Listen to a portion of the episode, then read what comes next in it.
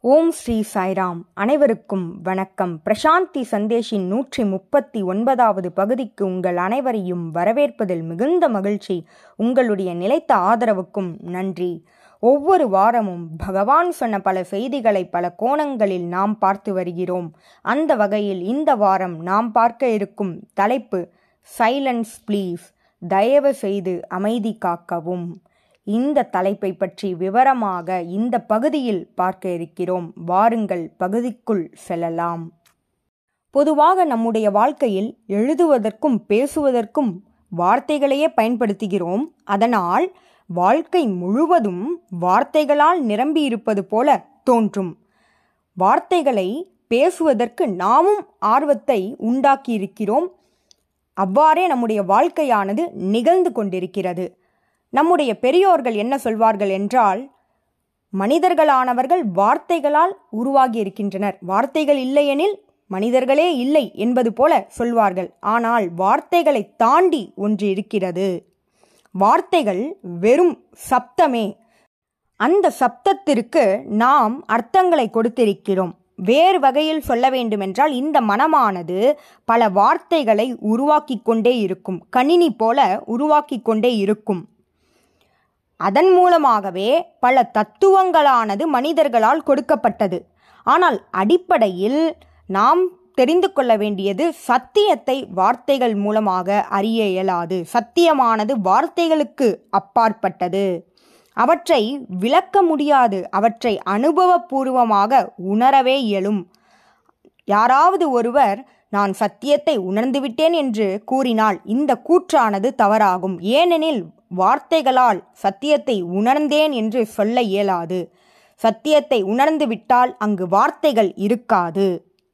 ஆகவே இந்த வார்த்தைகளை கொண்டு நாம் பல அறிவினை பெறுகிறோம். இந்த அறிவு என்பது வார்த்தைகளால் நிரம்பி இருக்கின்றன அவை யாவும் ஒரு சீட்டுக்கட்டின் மூலம் நாம் உருவாக்கிய ஒரு கட்டிடத்தை போன்றது. என்று வேண்டுமானாலும் சரியும் அது நிலையானது அல்ல. ஆகவே இந்த வார்த்தைகள் என்பது நம்முடைய மனதால் ஏற்படுத்தப்பட்டது.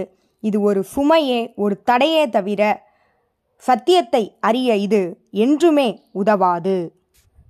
தத்துவவாதிகள் பல தத்துவங்களை கூறுவார்கள் மேலும் அண்ட சராசரத்தில் என்ன இருக்கிறது என்பதை பற்றியெல்லாம் தீவிரமாக விளக்குவார்கள். ஆனால் அதன்படி அவர்கள் வாழ மாட்டார்கள். ஆகவே தத்துவவாதிகள் சத்தியத்தை பற்றி பேசலாம் ஆனால் சத்தியத்தை உணர முடியாது. ஏனெனில் வார்த்தைகளை கொண்டு சத்தியத்தை அறிய முடியாது. அவர்கள் வெளிப்புறத்தில்தான் வாழ இயலுமே தவிர அவர்கள் தங்களுக்குள் சென்று ஆராய இயலாது. அவர்கள் அண்ட சராசரத்தை பற்றி பேசலாம் ஆனால் அவர்களுக்குள் நிலைத்திருக்கும் சத்தியத்தை உணர இயலாது.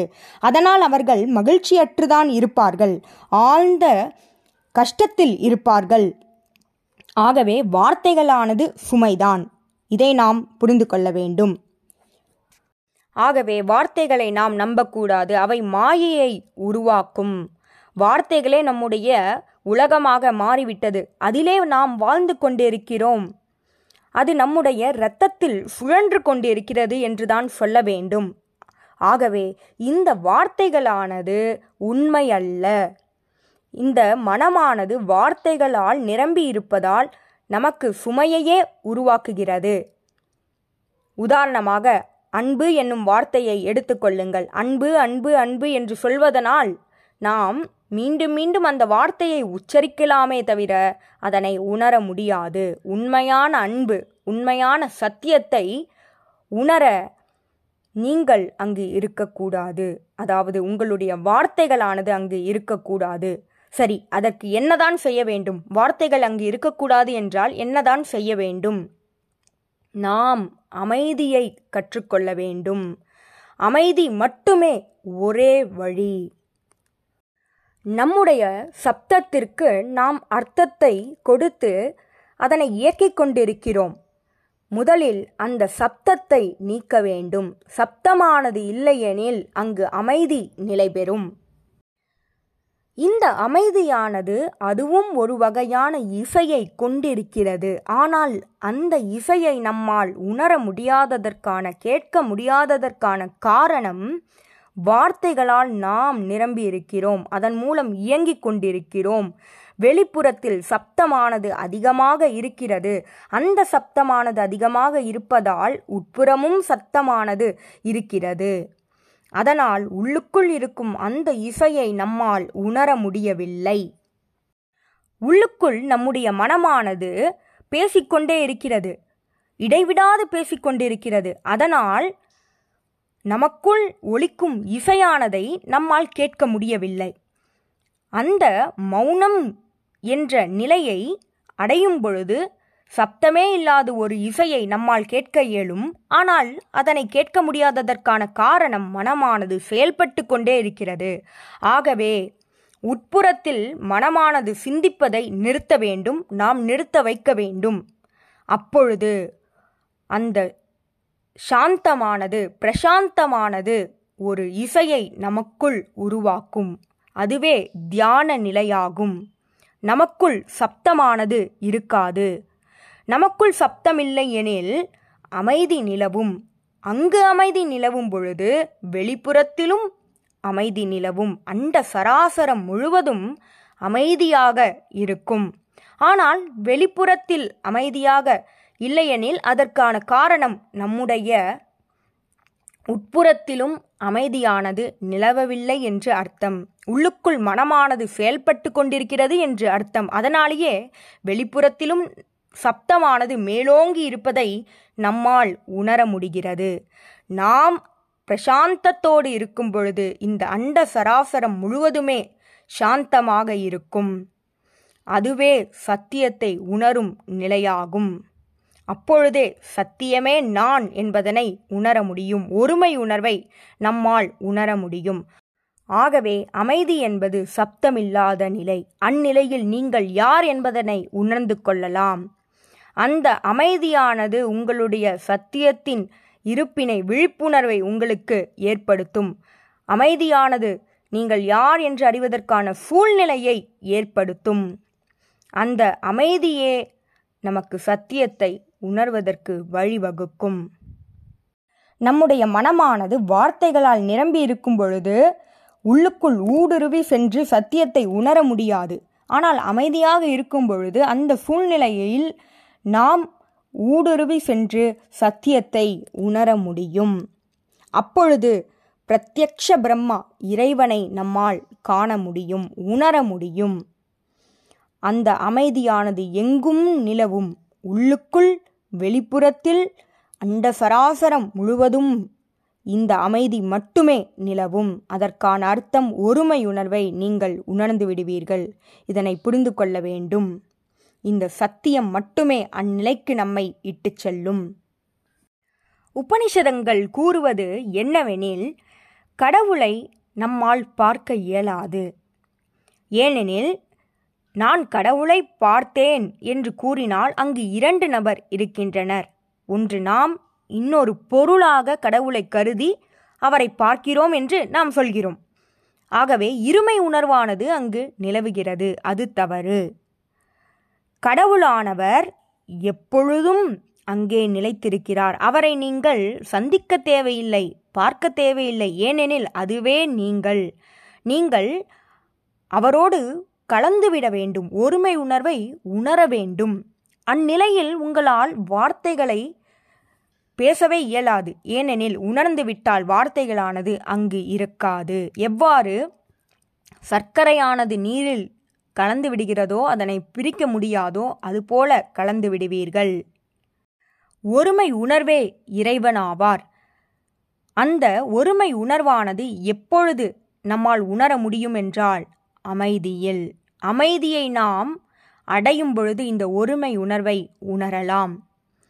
உள்ளுக்குள் அந்த அமைதியை ஏற்படுத்த வேண்டும். சிலர் என்ன நினைக்கின்றனர் என்றால் உபனிஷதங்கள் மனதினை மாற்றவல்லது என்று நினைக்கிறார்கள். அது மனதினை மாற்றவல்லதல்ல.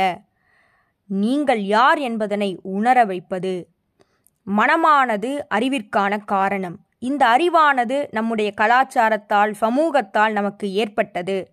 I know that I know this என்று சொல்வதன் மூலமாக நாம் ஏதோ ஒன்றை தெரிந்து கொள்கிறோம் என்பது புலப்படுகிறது. ஆனால் அந்த கூற்றிலே ஐ என்பது நான் என்பது முதலில் நிற்கிறது. அதற்கு பின்பே இந்த அறிவு அனைத்துமே உருவானது. ஆகவே உபனிஷதங்கள் மூலமாக நாம் யார் என்பதனை உணர முடியும். ஏனெனில் நாம் ஏதோ ஒரு நிலையை வெற்றி கொள்ள வேண்டிய அவசியமில்லை. அதுவாகவே நாம் இருக்கிறோம் அதனை உணர வேண்டும். இந்த அறிவானது நமக்கு சுமைகளாக தடைகளாகத்தான் இருக்குமே தவிர நமக்கு என்றுமே உதவாது. சத்தியத்தை அறிய உதவாது. சரி இப்பொழுது நமக்கு ஒரு கேள்வி தோன்றலாம். எவ்வாறு இந்த அறிவினை கடந்து செல்வது? ஏனெனில் இந்த வார்த்தைகளால் இந்த உலகமே நிரம்பி இருக்கிறது எவ்வாறு இதனை கடந்து ஊடுருவி நமக்குள் பயணிப்பது? நமக்குள் உறைந்திருக்கும் இறைவனை எவ்வாறு உணர்வது? ஆழமாக இருக்கும் இறைவனின் குரலை எவ்வாறு அறிவது? அதற்கு ஒரே வழி மௌனம்.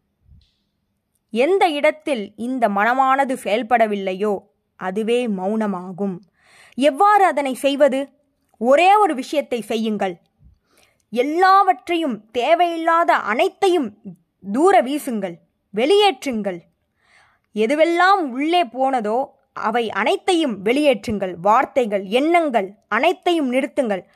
அனைத்தையும் தூக்கி வீசுங்கள். உங்களுடைய மனதிலிருந்து தூக்கி வீசுங்கள். அங்கு வெறுமை மட்டுமே இருக்க வேண்டும். அந்த வெறுமையில் மட்டுமே இந்த மௌனமானது நிகழும். இந்த மனதினை முழுமையாக தூக்கி வீசும் பொழுது மனமானது இல்லாத நிலையை அடைவீர்கள். அந்த இல்லாத நிலையில் ஒரு சுவையை நீங்கள் உணர்வீர்கள். அந்த சுவையானது வார்த்தைகளுக்கு அப்பாற்பட்டது என்பதனை அறிவீர்கள். அப்பொழுது இறைவனோடு ஒன்றிணைவதை ஒருமை உணர்வை நீங்கள் அடைவீர்கள் உணர்வீர்கள். அனுபவபூர்வமாக உணர்வீர்கள். வார்த்தைகளால் அல்ல. ஆகவே இந்த பகுதியில் நாம் பார்த்தது வார்த்தைகளானது நமக்கு எந்த வகையிலும் சத்தியத்தை உணர்வதற்கு உதவாது. அவை பல தத்துவங்களை ஏற்படுத்தி இருக்கலாம் ஆனால் தத்துவங்களானது வார்த்தைகளாக இருக்குமெனில் அதனை நடைமுறைப்படுத்தாத போது எந்த வகையிலும் அதுவும் நமக்கு உதவாது. வார்த்தைகளால் நிரம்பிய இந்த உலகில் வார்த்தைகளை நம் மனதிலிருந்து நீக்கினால் அந்த எண்ணங்களை மனதிலிருந்து நீக்கினால் மட்டுமே தூரமாக வீசினால் மட்டுமே அமைதியானது நிலவும்.